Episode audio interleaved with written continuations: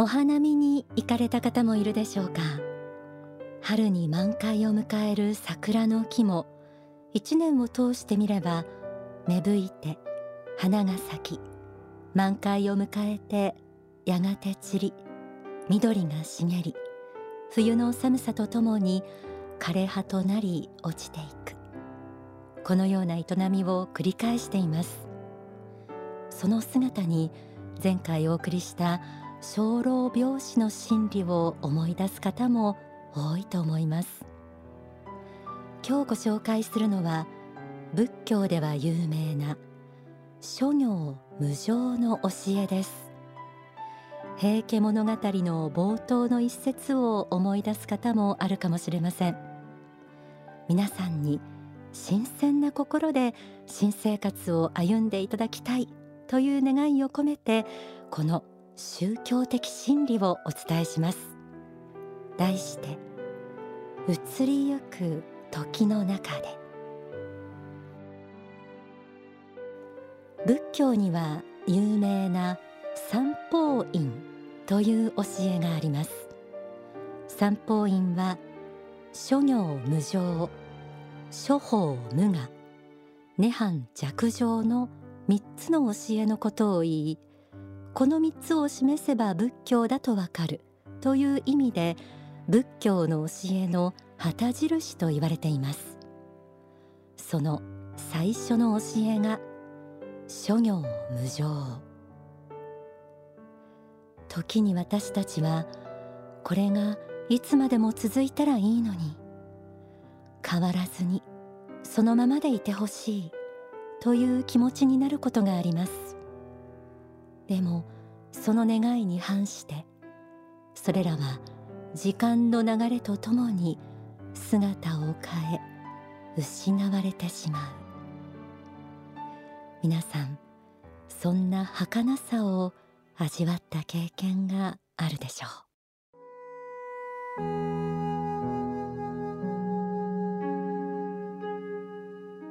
諸行無常とは結局この世は移ろいゆくものである。という教えです。この世というのは常ならざるものである。誰もがそのままの姿でとどめ置きたい。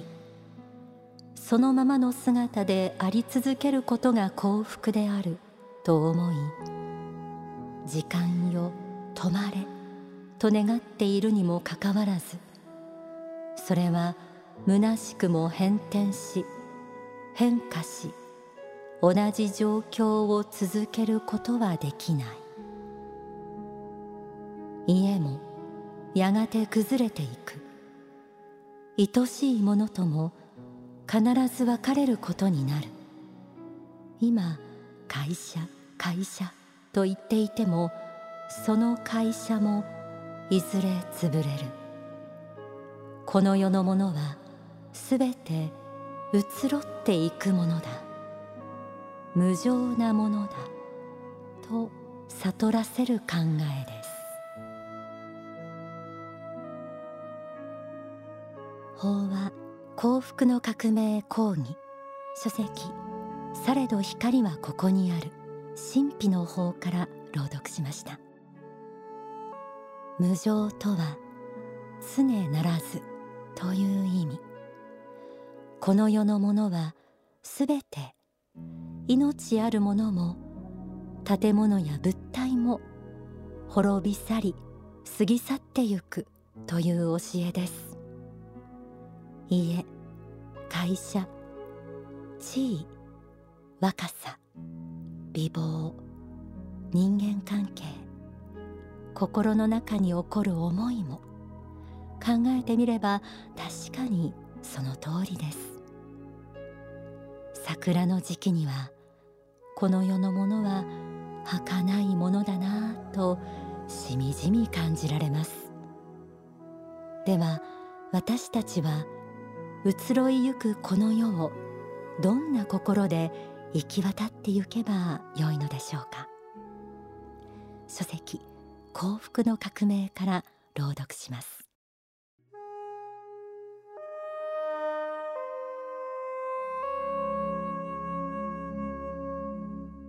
このように移ろいゆき流れていく人生の中において皆さんは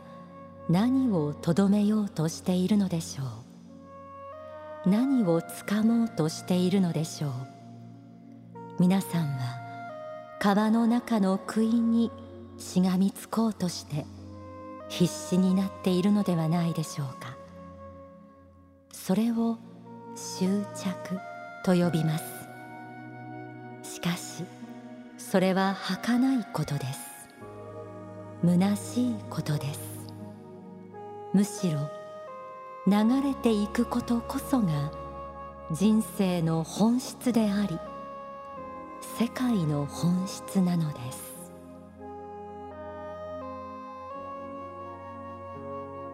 流れ去ってゆくことは寂しいものです。このまま抱きしめておきたいと思うような大切なもの。愛するものであればなおさらのこと。しかし流れ去っていくものに心がとらわれては苦しみを作るだけです。すべてのものは移ろいゆき儚く消えていくものである。と思った時に人間は執着から離れることができさらさらと流れてゆく春の小川のような心で人生を生きてゆけるのでしょう。そしていずれは誰もがこの世を去ってゆきます。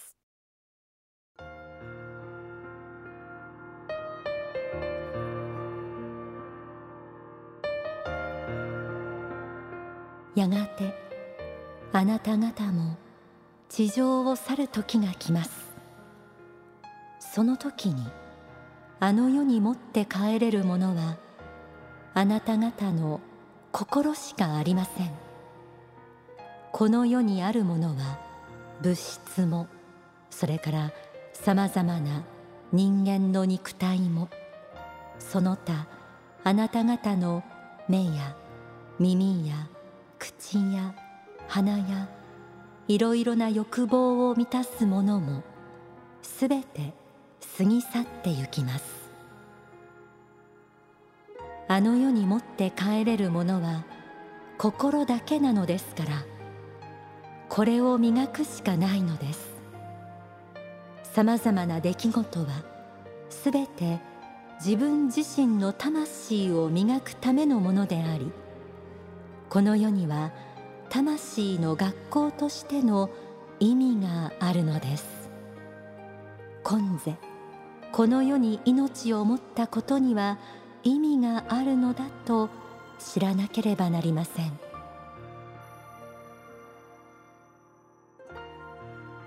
法は信仰を守る勇気を書籍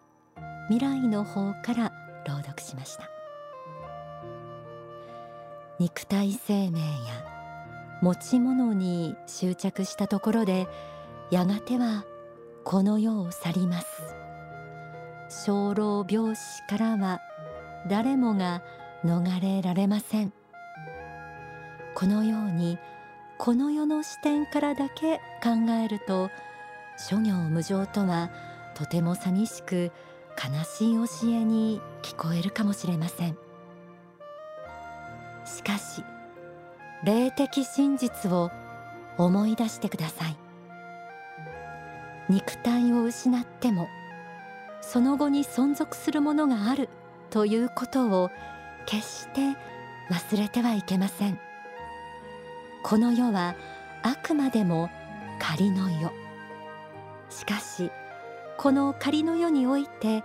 魂を磨くために生まれ生きている私たちです。執着になるほどまでに愛おしく思う誰かや何かと出会い喜びも悲しみも味わうことができすべての経験が確かな光となります。この世だからこそ得られた光は魂の光となって消えることはありません。そして私たち人間はすべてが移ろいゆくこの仮の世において決して移ろわないもの真理に目覚めるべくひとときの人生を歩んでいるのですではここで大川隆法総裁の説法をお聞きください。まあ、まあなかなかうんこのなんていうかな死ということを前にしては、この的な経歴とか頭の良さとか、まあ、美人かそうでないかイケメンかそうでないかこんなものは全部虚しいことになるんだっていうことを知っていただきたいなと思うんですね。だから初めて仏教なんか勉強したり、えー、釈尊の生前の言葉なんかをこう読んだりする人はまあいささかショックを受けることはまあ多いんですよね。なんかすごく言葉はきつく感じる。ここまでここまで言わなくていいじゃないかきついじゃないかという、まあ、執着を立てという結論になるわけやけどそれを立たせるためにまああまりこの世の生き方についてですねあれもダメこれもダメと言って否定してくることがありますよね。だから奥さんに執着してもダメ旦那さんに執着してもダメ。長男に執着してもダメ。嫁に執着してもまあダメだ。家に執着するな。職業に執着するな。財産に執着するな。もちろん肉体にも執着するな、まあ、こういうことを、まあ、いっぱい教えていますけどそれだけ読むとまあなんとまあ、えー、厳しい、まあ、ニヒリズムかいなっていう感じが、えー、することもありますし。まあ、全ての人間がこの世でまあ何十年かあるいは長くても12030年それは命を失ったのにまあ移行するのがほとんどだということはそのまあ通りです。だからあのこの世のいろんなものに執着しても全部が結局失われることにまあなるんだということですね。ですからまあシャクソンが言うように基本的にまああのシャクソンの教えはあの世に行って幽霊にならない方法を教えたんだというふうに見方で読めばその通り全部その通りになっております。まあそういうことによって何て言うかなこの世の意味っていうのをやっぱり常に無常感っていうかこの世っていうのは、えー、まあいつの間にか奥から押し寄せてきて、えー、浅瀬で遊んでたつもりがあっという間に水が深くなってさらわれていくようなもんでいつ本当にさらわれてあの世に行くかは分からないんだけどもそのいつ何時そういうふうになるかは知らんけどもその時はいつ来てもいいような生き方を日々していくことが大事なことで、まあ、そうした達観した悟りを持って日々を過ごしていくことができるようになれば、まあ、いわゆる世間一般の人が言う幽霊にはならないであのようにちゃんとして自分に責任を持って移行することが、まあ、できるようになるんだと、まあ、いうことを、まあ、知っていただきたいと思います。お聞きいただいた説法は3月21日に説かれたばかりの人はなぜ幽霊になるのかという法話の一部です。全編お聞きになりたい方はお近くの幸福の科学までお問い合わせください。この時間はオンザソファー。4月27日から全国で随時公開される幸福の科学初のドキュメンタリー映画心に寄り添う。映画の中でカメラが向けられている活動をご紹介します。今日は不登校児支援スクールネバーマインドについて。ネバーマインドは全国で展開。具体的には仏法真理による心の教育学業体力づくり友達との交流などの支援をし保護者には通信制のプログラムも実施しているそうです。再び学校に行けるようになる再登校率は96%ということです。えー、それでは不登校児支援スクールネバーマインドのアドバイザーでいらっしゃいます木又翔子さんにお話を伺います。よろしくお願いいたします。よろしくお願いします。あの皆さんとちょっと共有したいのは今のこの不登校の原因とか、まあ、解決のポイントのところお願いします。はい。私たち親世代は昔登校拒否って言ったと思うんです。はい、はい、はい、ところが今不登校っていうふうにみんな言ってるんですがこれはあの昔はね学校を休むっていうのはこうサボっているイメージがあったと思うんですね、はい、だから私たち親世代が子供が行かなくなった時にまず言うことは学校は行くもんだ。嫌なことがあっても我慢しなさいって言うんですが、うん。はい、子供はてこでも動かない、うん、で親や大人たちはどうして学校へ行かないのかというのが気持ちがわからないっていうのが現状なんです、うん、この認識の違いが解決を難しくしているんだと私は感じています、なぜ今の子は学校に行けない行かないはい。でしょうか？実は今の不登校の子どもたちの心の中にあるのは強い劣等感とそれと恐怖心なんです。怖くて教室に入れないこれが今の現実なんですね。自信がない。怖くて学校へ行けない。そういう子たちに私たちがまず初めにすることは子どもたちの心に寄り添いその気持ちを理解すること、それからあなたは仏の子なんだ。素晴らしい部署を持っているんだ。っていうことを伝えその子の素晴らしさを発見し伸ばしていこうって強く願うことなんです。ね、学校に行けない原因もいろいろあるということが映画心に寄り添うで私も勉強になりました。まず心に寄り添うってことなんですね。映画の通りですけれども。はい。わ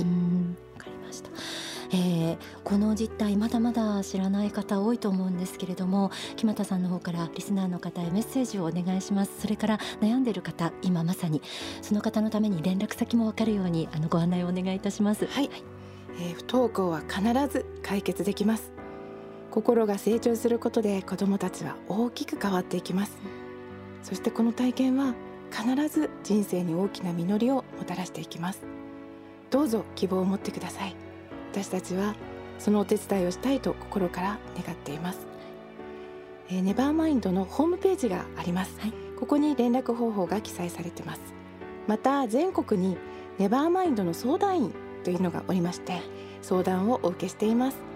ぜひお近くの幸福の科学の支部や商社サクセスナンバーワンにもお問い合わせください。はいありがとうございます。